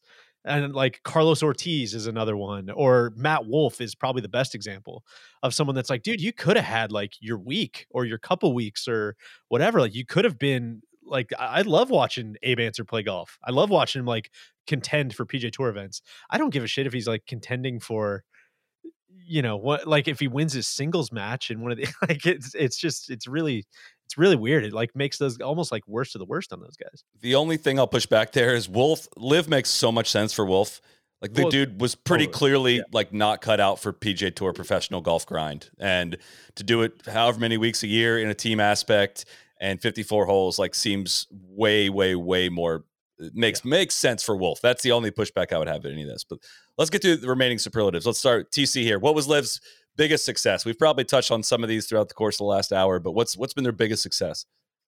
I, I was impressed with the way that they set up a broadcast that quickly. Like it came together. Uh, Centurion was pretty juiceless, but I think when they, you know, as they kind of found a rhythm, their second, third, fourth event, um, you know, they they stood something up out of nothing and did it pretty, you know, like granted, like they didn't have a working leaderboard on the website or like, you know, there were some things that, you know, maybe could have signaled, hey, like this is just a little bit about the golf, which like when you don't have a leaderboard on your website, it's like, all right, like clearly you don't give a fuck about the golf. Um, but like like the fact that they they just showed a bunch of golf and in a way that I wish, you know, the PGA Tour would would kind of take some notes from, like more handheld cameras, like a little bit more lo-fi in certain regards, um, but just cutting around and and some of that is you know all the players being on the course at the same time and only 48 players, but at the same time, I think it's you know hats off to them for um, that's you know doing a TV broadcast is not an easy thing to do as Golf Channel and NBC and CBS tend to show us on a on a weekly basis. So I think uh, you know, hats off to them on that front. I think when it was first announced, it was it was pretty easy to let a visual in your head of like this is going to be a bunch of streaming cell phones like wandering around on a golf course and it was it was not that it was like a very very proper telecast. I'm pantsing the current t- television broadcasters if i may yeah. say. And ter- honestly part of the reason why i thought that part was going to be a disaster was how much they've been in our ears screaming about how hard it is to produce golf. And it was like oh no we just actually actually just rolled out of the uh, out of bed and produced it like that. It was pretty pretty sick. Yeah. Deej, what was their LIV's biggest success uh, I think Cam Smith. I think the Cam Smith coup was their was their biggest success. I think that was the like the momentum was starting to slow at that point when you're starting to get the like Tringales and people like that that are are your big signings and getting the fucking open champion right after he wins the Claret Jug is like that that was a, a gut punch to the PGA Tour. See, that was kind of my answer, but I, I, framed it in I think their biggest success was disrupting the professional golf scene by signing away significant name some significant names, talents, and entertainers is my answer. Like it's a it's a big win to sign Cam, but it's a bigger loss for the golf world. Like it's just bigger disruption more than it is like a great thing for LIV. And it just kind of tears it tore apart the golf world and tore apart it, it, it it it's yeah it's disruption for the sake of disruption more than it is a benefit that's the thing i think it's like the success is you know, like because I think some of the stuff that they spurred with the PGA Tour, you know, the, the tour accelerated certain things or forced the tour to to look at things differently, um, and to at least try to evolve the product, which hopefully we'll see that over the next couple of years. But like the it's not a debits and credits thing, right? Like it's the credits do not add up to the debits. The debits are are much higher. They've they've you know it's like I'm like I'm sitting here bummed because like I love watching Cam Smith play golf. Like he just he plays fearless, you know, aggressive golf. He he rolls the rock so well. Like shit, even that up and down on 18 that he had, like was just just you know, it's just really fun to watch him scramble around and play golf. And like I was just bummed that that you know I don't that really I only get to see that four times a year now, uh, in like the biggest moments. What was LIV's uh, biggest mistake? I'll start this one. Uh, I think this may be a common answer. We may have touched on this as well, but I think LIV's biggest mistake it's hard to judge, but I, I still do want to say having third leg Greg run the show, it's hard to say like what kind of you know credibility quote unquote it gave them, um, or how much he was able to his impact was able to help sway some of these top names to join. But it has been a total clown show from the public facing perspective, and that, that feels like uh, their biggest mistake. Deej. Uh, so this is going to sound like a trite throwaway answer, but I I mean this very sincerely in that I think their biggest mistake was being massive dicks constantly in that like like they were the most unlikable not only the most unlikable group of players right like nobody it's been very clear over the past however many years like there's not that many people riding for for a lot of the guys that that signed up.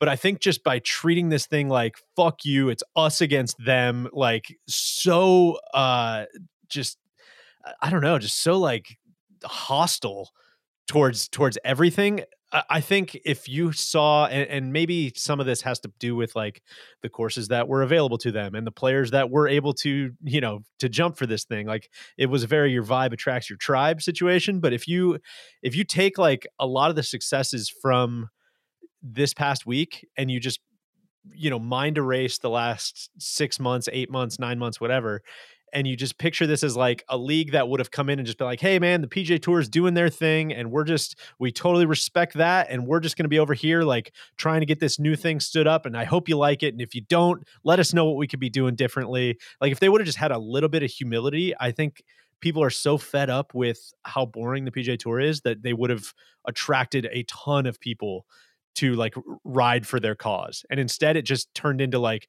fuck you. If you don't like it, you're a fucking loser, snowflake pussy. And it, like, this is real golf. And it's just like, Jesus, man. Like, uh, yeah, that's going to like turn some people off. And it, it's, it just seems like a little bit of tact would have gone so far. And that has to do with, with, hiring Greg Norman as well and it has to do with you know maybe that was the PGL's mistake right was that they didn't att- they didn't approach it that way and maybe that's why they didn't attract all the people who wanted to sell out and so who knows that's that's from afar but i, I would say uh, being huge dicks was would be my answer tc what was your biggest mistake dj it's funny how the the people who seem to be the loudest about like keep your politics out of my sports or seeming, crazy how that works the TC. ones that are bringing politics at to the forefront totally crazy uh i would I, I'd be very curious. I'm not sure if this was their biggest mistake, but it very well could have been, but it also could have been a you know a good thing. You know, maybe maybe things would have progressed a different way, and they wouldn't have gotten say Cam. Um, but I would say the biggest mistake was just like the Mickelson stuff in the spring. Like Mickelson's, you know, a putting a lot of your eggs into the Mickelson basket. Being of, in the Mickelson you know, business just, at large. yeah, because it just seems like that's going to be like not a very good business. it's a volatile uh, like, business, it, TC there's going to be some some like a point of diminishing returns. I think some boom there's, years, there's some other some stuff. bust years. The Mickelson business. Yeah, there's some skeletons in the closet. There might be some some audits coming. You know, uh, you know stuff like that. Where I think, uh, you know, th- that whole thing really changed because they were ready to like s- sign a bunch of people right then and there. Right. I mean, it was it was you know right. Yeah, and it was kind of one of the yeah, and it was kind of one of those things where it was like you know, like that kind of put a pause on everything. But I'm not sure whether that was, you know, kind of allowed them to get their ducks in a row a little bit more, or if it was, you know, truly a hindrance and they would have signed more top shelf guys right away. Next up is what was the funniest moment? I'm going to take this one first. Uh, the first photo of Phil at the at the LIV party, I think, had, had to be had to be the funniest moment. My runner, I, I'll let you guys pick it. I'll get you my runner up. Deej, what'd you have? Uh, I, gosh, I forgot about the Phil thing. I, I, I feel like I forgot about so much. I'm so excited for some of the year in review content that's going to come out to just remind me of all the shit that I forgot about. But I think the first look at the logos for me that day of when the when all the like sniper photos they didn't allow any media at the like press conference essentially they just had like a big party where they like unveiled all this stuff uh and you know people are are tweeting out these like gorilla photos of the logos and the fireballs logos out there uh, it was just that that was i think maybe the happiest i've been in this in this whole process was was watching all the clip art logos come out. Tc God, you know, my favorite thing, it, it will not be topped, I don't think, in the history of LIV, was the picture of Slugger White at the party. I mean, that that was that just fucking spectacular, man my my runner up was the fan that got hit on the 18th hole at Boston, and then Gateway went into a speech about how the PGA LIV need to get along, and they egged him on until he put his Trump hat on, and, and the whole crowd cheered. That was the funniest moment to me. That was that was the most oh. dystopian and uh, just how is this real life moment for me. It was a rallying cry for peace. I, I, I appreciated that from from that guy, the the one, the voice of reason the first Brooks presser. Uh, that was oh. some of the funniest shit I've ever seen in in a totally miserable way. But some of the worst shit I saw all year was the the trash talking. Yeah. Between Nah organized, and yeah. Poulter. Oh, it was so bad. Uh, the best team name and logo and worst team name logo. TC, we'll go to you first. Oh my god, there's so many different directions I could go with this. I almost feel like we've got to do like a non a non fireball. I, I, excluded them because I know DJ was going to take that one yeah, Best I mean, and fireballs are just yeah. Like the cleeks and the Niblicks are so dumb, but so harmless and everything. Uh, like I think my least favorite or the worst is the crushers. It's just so corny and stupid. Uh, just from the the like the name, but the, but logo wise, I mean, it's got to be either Stinger or Smash. Like they both look like a colonoscopy of sorts. And then best, I would say, uh, you know, I'd say Fireballs. I also think the Majestics. It's a terrible name, but I think they have a good they have good branding. Good motif. Uh, I would say the exact opposite. I think the name's great. That's the only one that didn't like make me laugh out loud out of like secondhand embarrassment. And then the logo is kind of was uninspired. Yeah. Didn't make you No, laugh? it's like so British and so like kind of twee. It's it's great. I'm in on the Majestics. what were your picks, Indeed?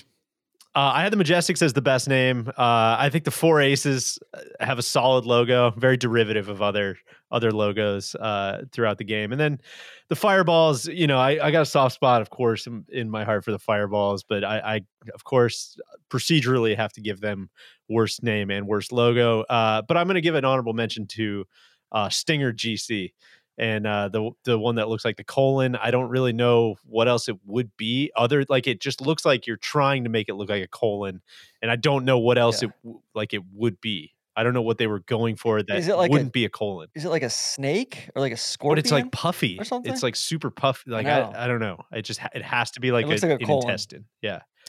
Yeah. I, I think the four aces, and maybe it's just because they're, they're, they're winners, but uh, I think their their team name. Eh, so first of all, I thought it was like four aces, like four of a kind, like aces, like a, that makes perfect sense.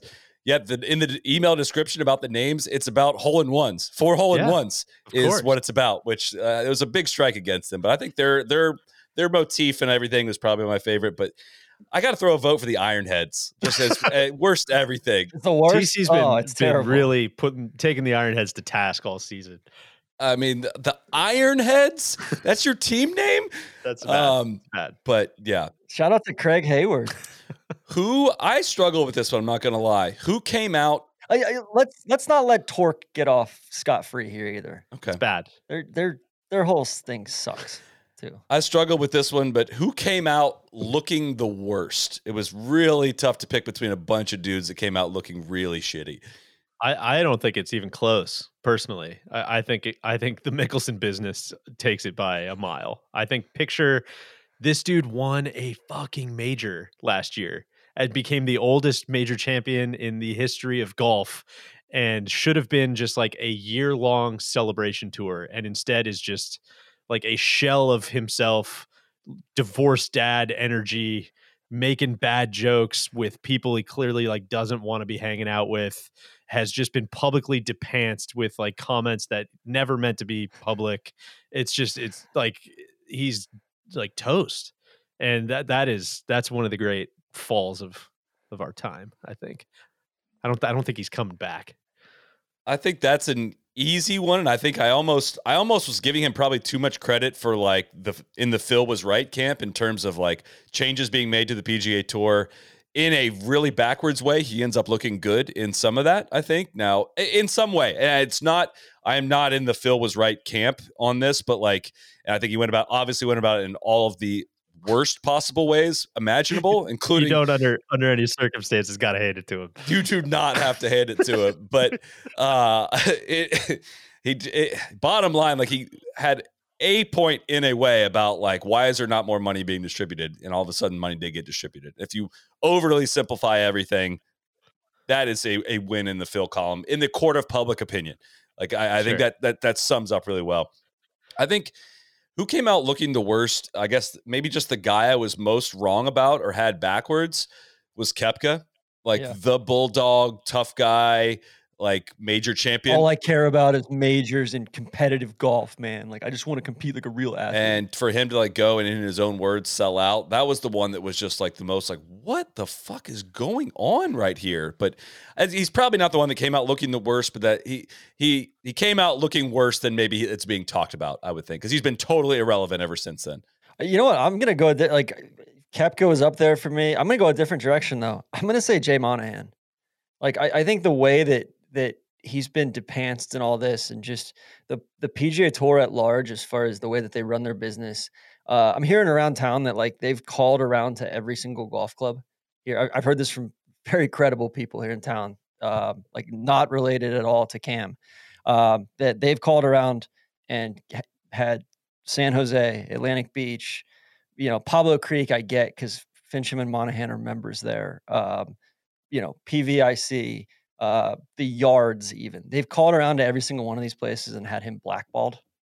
And it's like, man, like that's kind of fucked up. Like they got like I think Cam I don't think Cam really, you know, did anything egregious on his way out the door. Like, yeah, he's the reigning players champ and the and that sucks that he's not gonna be able to go defend his title and all that. But um, you know, like the tour doing stuff like that or doing stuff like like that they they've been rumored to do, like just bad business, right? Like the stuff that they're getting investigated on now on like the antitrust and the and the group boycott stuff of just like holy shit, like you guys are so sloppy and you're so poorly run and you're so like and and the way that your own members like their their uh per- perception of you and is is so negative and like they're it's it's kind of I think it's ripped the band-aid off of that. And I think at the end of the day, that should be a good thing for the PGA Tour here moving forward if they can wrap their arms around it and figure out how to get better for it. But um, but really overall, it's just like, man, the the the amount of pettiness and just point missing by the tour from I mean, even going back to like Monahan at the Canadian Open, right? Of of you know standing up there and looking terrible in the booth and talking about the 9-11 families and this and that and it's just like uh, dude you're uh, like this ain't it you know? So i don't know i think that's eh, like i think between jay monahan and greg norman they both need to get the fuck out uh so you know for the sake of golf.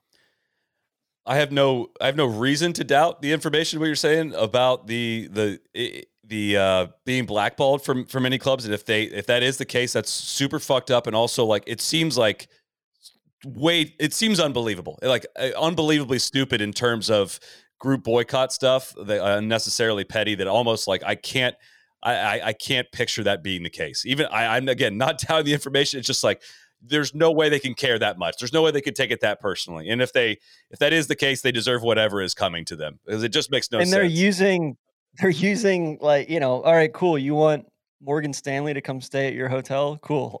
that that like that's how and and and and like I believe it wholeheartedly because they did all the same shit with certain vendors that work with the tour that were going to work with LIV, right? And they they threatened them in, you know, into submission. And it's it's one of those things. It's like how fucking sloppy and like you know lack of common sense can you have here, man? Very different scale, of course, but uh, it just reminds me of when uh, the tour suspended my Twitter account when I tweeted that Bryson video during the uh, during the COVID tournament.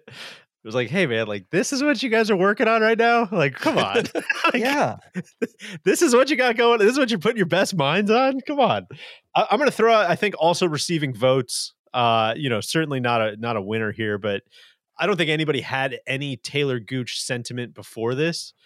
And I don't. I like Taylor Gooch before this. I, I, I, think you'd have to admit you're probably in the minority there, right? I, I, think there was. I think people were. I just thought he was a really good sure, golfer. but know? I think people were very, very neutral on Taylor Gooch before this, and, and I, I think sentiment has has dropped uh, in his regard. So I feel like we got to give Bubba an honorable mention. Bubba almost like is. Bubba, Bubba showed himself as like a, a total like cartoon character who's like a complete empty. I just don't think anybody cares. I don't think anybody cares. I think that leads us into like who came out looking the best, and I, I think Bubba like. I'm totally with you. Everything he's done has been so fucking soulless and seemingly against like everything he's ever said in the public eye, and just like nobody cares. And Dustin would be, I think, the clear winner of kind of like who came out looking the best, which is just, you know, he basically made the whole thing possible with the last minute about face when it looked like they were floundering and everybody was going to drop out and Dustin like securing him kind of made this whole thing yeah. go forward and I don't think he's taken like any of the heat for anything. I, that's why I, I, don't think he deserves to say come out looking the best. Like I think he's to blame no, for totally. most of this, but just his demeanor and everything helps him helps him pull it off. Um, I think Sergio also comes out looking like a total chode as well because he's doing the whole pity party. Oh, the same dude the that, that said tour. in the meeting to the European Tour players, like you guys, literally, I'm not making this. You guys are fucked. This tour is shit. Is now being like, yeah, I guess like some of those dudes don't. Some of those dudes don't want me in the locker room for the Ryder Cup. It's like, it's why would that be? Super unfortunate. Why? Why would that be? Who came out looking the best? TC, do you have a, an answer to that one? I mean, generally, I think the majors, right? Like, I think that's like eh, they're eh, they're not an individual. They're not uh, a LIV player. Like, if if it was a LIV player, I would say, God, probably Peter Uihlein because he made. I I was wrong earlier. He made twelve point six million dollars this year.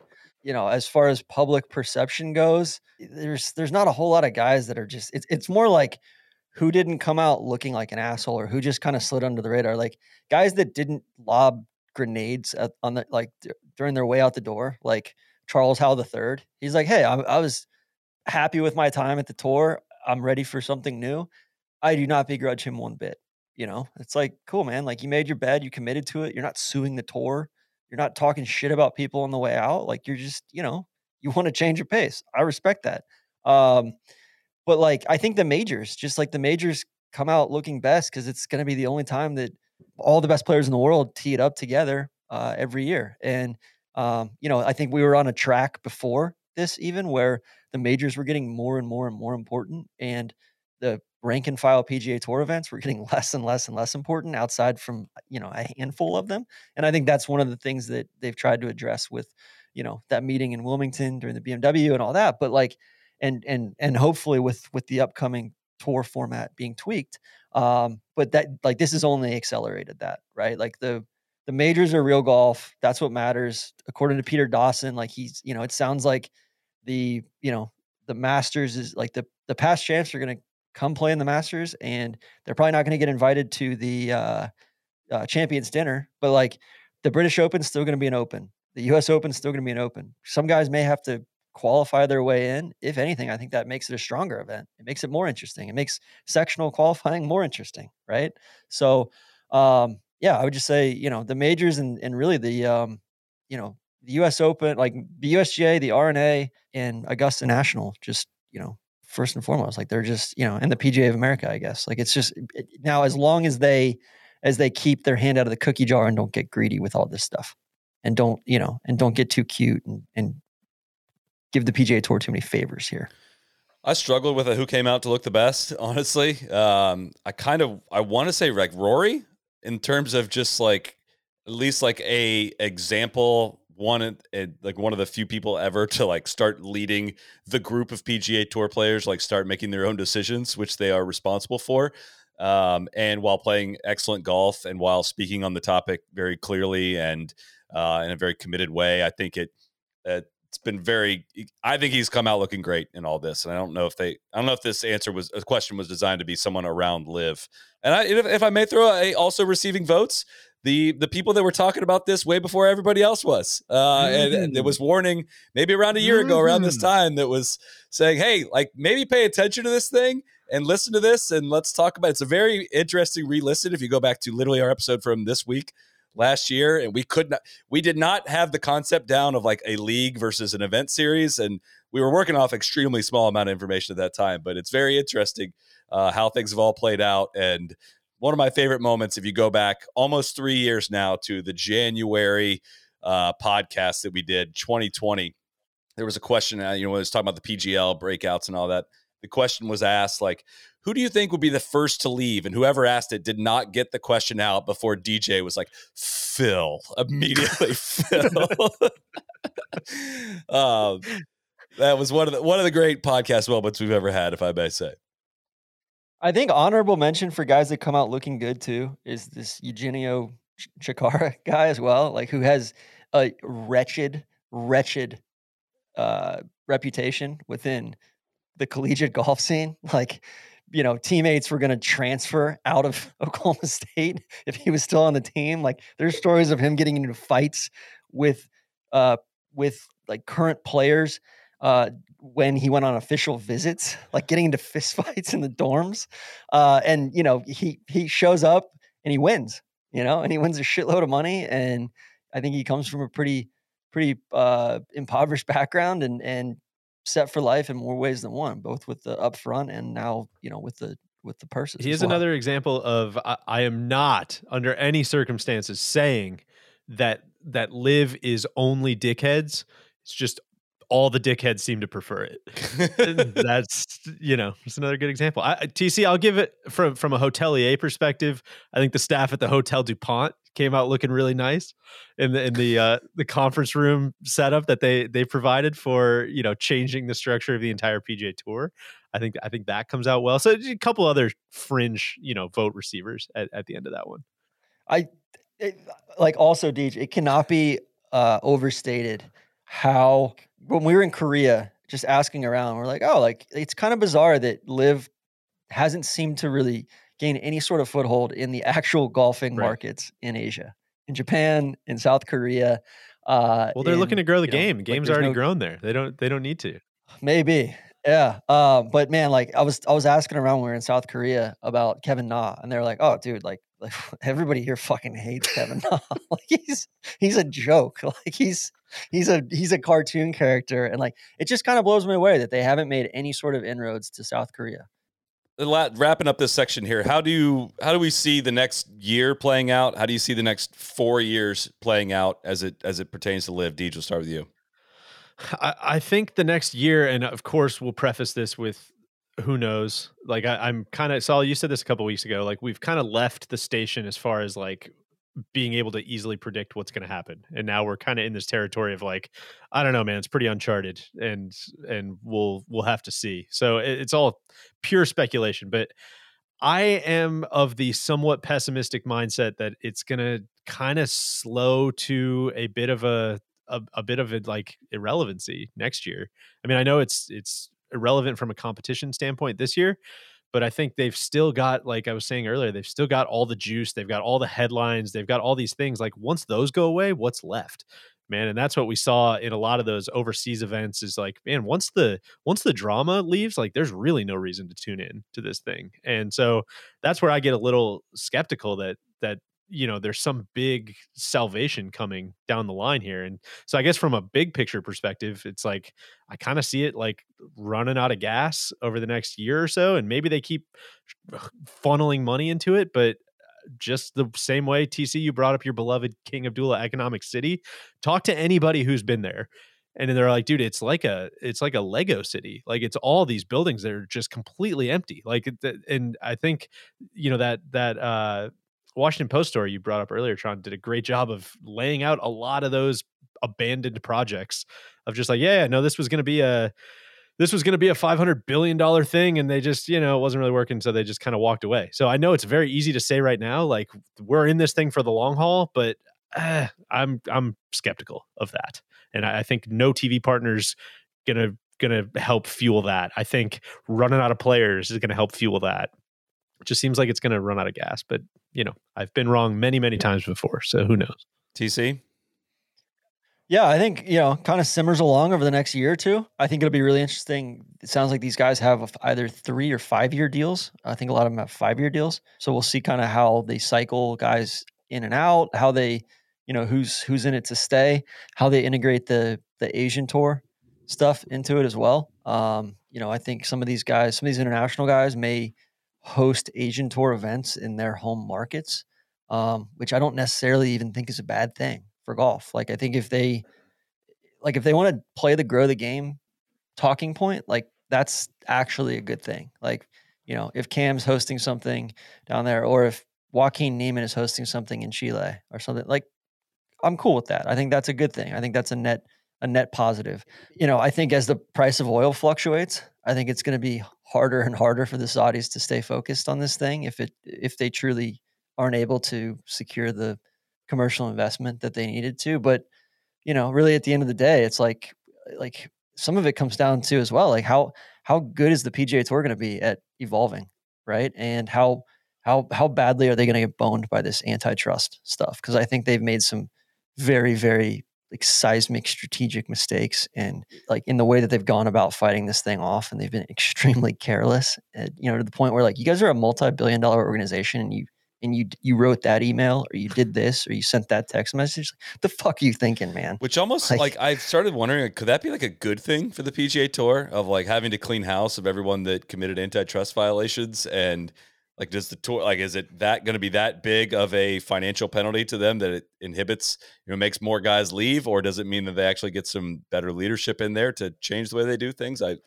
I do I wonder that. but i think it could be one of those things where it's like you know it could be an existential thing as well where and maybe the next thing that pops up behind it like they have to declare themselves insolvent and the next thing that pops up like they, it could be a billion dollar plus fine you know something like like th- those damages are are tripled in a civil case Good like thing that. they had those reserves, Phil. That's why they have them. See, come Yeah, on. that's what that's when you pop the cherry on those nfts is when that thing when yeah, that thing when you got down the twenty pike. billion in NFTs sitting there, that, that Yeah. billion's gonna be nothing. But yeah it's been it's really really hard to to know what's going to come now. I think it was pretty easy to sit here in February when everyone was you know signing off and saying we're committed to the tour, we're committed to the tour. We were the ones screaming on this podcast saying they're putting up the money.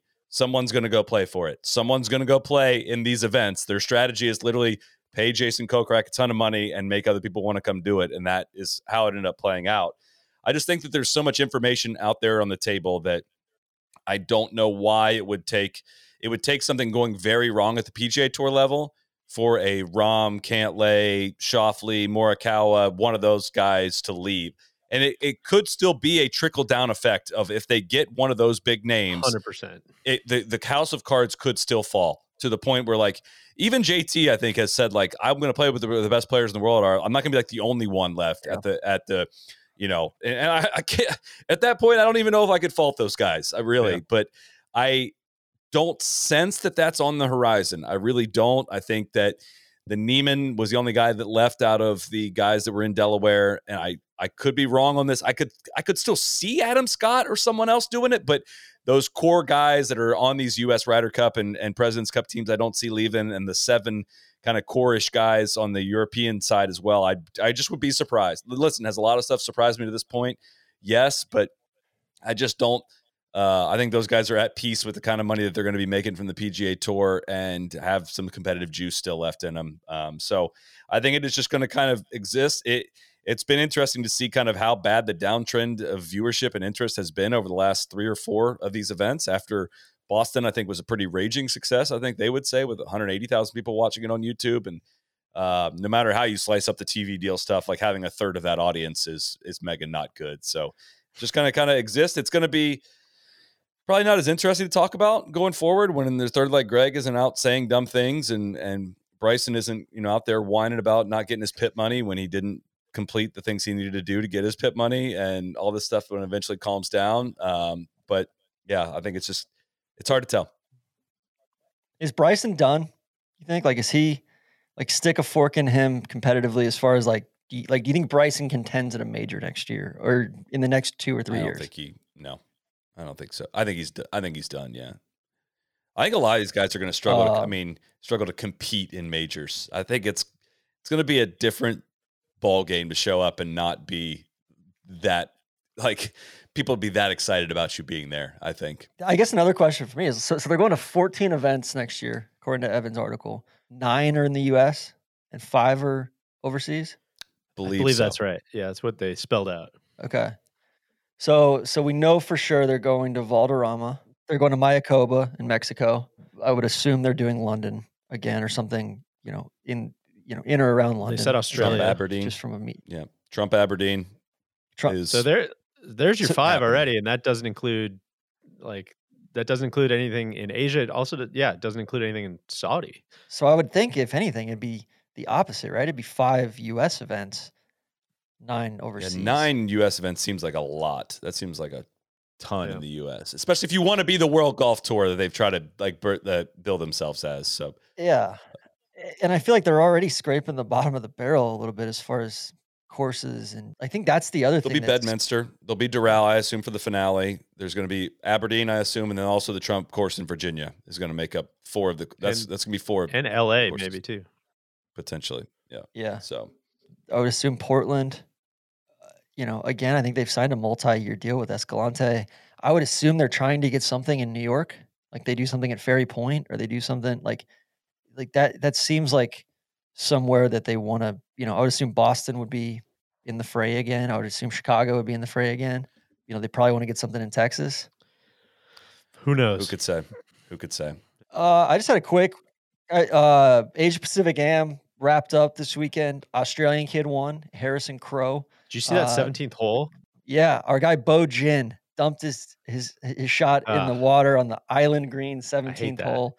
Uh, we saw Bo play Junior uh, players. play at the junior players a Yeah. few year back. Uh, I, he, I think he's a sophomore or junior at Oklahoma State. But yeah, it sounds like uh, I don't know, just a strong Australian pipeline coming through. Gets into the Masters with that, and then um, yeah, I talked about it earlier. John Huggan had a good Q and A with Martin Slumbers. He was out at the Asia Pacific Am uh, covering that, and then on the DP World Tour, Jordan Smith won for the first time in in five years, his second DP World Tour win. They were ball in hand all week, um, but so it doesn't count as an official record. But he set the he set the 72 hole scoring record um, unofficially. I think he was like 31 under. Um, pretty pretty serious. And then I'm not sure if you guys saw the the uh, story about Aaron Cockerill.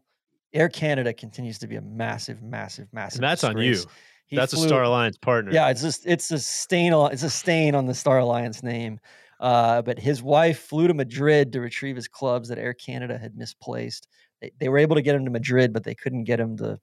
Uh, I think they were in Portugal for this one. Um, couldn't get him to wherever they needed him to be. So she she's like, you know, six months pregnant. She hops on a plane to go get his his clubs because Air Canada can't can't get their shit together. So hate that. anyway, Somehow busy week in the world of golf because thanks to the Butterfield. Yeah, thank you so much for all the drama that that brought us uh, here this past week. But uh, we will be back here for regularly scheduled programming uh, here next week. And thank you, Pie Man. And a quick, quick, quick, quick, quick shout out to everybody who said very nice things about our uh, debut of Tourist Sauce Yes. uh, Scandinavia. Thank you to everybody who tuned in. Thank you to everybody who tweeted nice things and emails and texts and Instagram messages and YouTube comments and everything. It was a, a smashing success from our end. And uh, we've got, we're going to Brohof Sloot, uh, the big brawny. Why do you keep saying it that way? It's Brohoff slot. It's slu- it- No, no, it's- no, it's Sloot. Sloot. It's Sloot. Yes, it's it's like you're on Vander Sloot, or it's like it's Sloot. Okay, I've had I got It's many Bro- messages from people Broho- it's- saying it- you, that I'm correct. It's Brewhoff Sloot. It's Brewhoff Brohoff I'm, I'm, stick, I'm sticking with it. I'm sticking with it. Uh, nevertheless, we're going there and we pronounce it both ways throughout the episode. So we're covered either way. But yeah, tune in for that uh, Wednesday at 9 p.m. Eastern Standard Time or savings time. I don't know. Eastern time, whatever we're on right now. And then we had, and then we we got uh, we had a good trap draw this week. Randy and I are chopping it again uh, this coming Electric week. trap draw this and then week. Neil and Yeah, and then Neil hopped on downrange as well. I'm, we're getting a ton of positive feedback on that one. Cody, Cody put him in the interrogation booth. So, so, All right. Good That is stuff, it. guys. That House fun. cleaned. Thank you, everyone. Uh, thank you to you both. Lively discussion tonight. Uh, treading some new ground on LIV. Always a challenge. But uh, uh, for uh, all of us here at No Laying Up, signing off. Cheers. We'll see you next week. Be the right club. Be the right club today. Johnny, that's better than most. How about him? That is better than most. Better than most.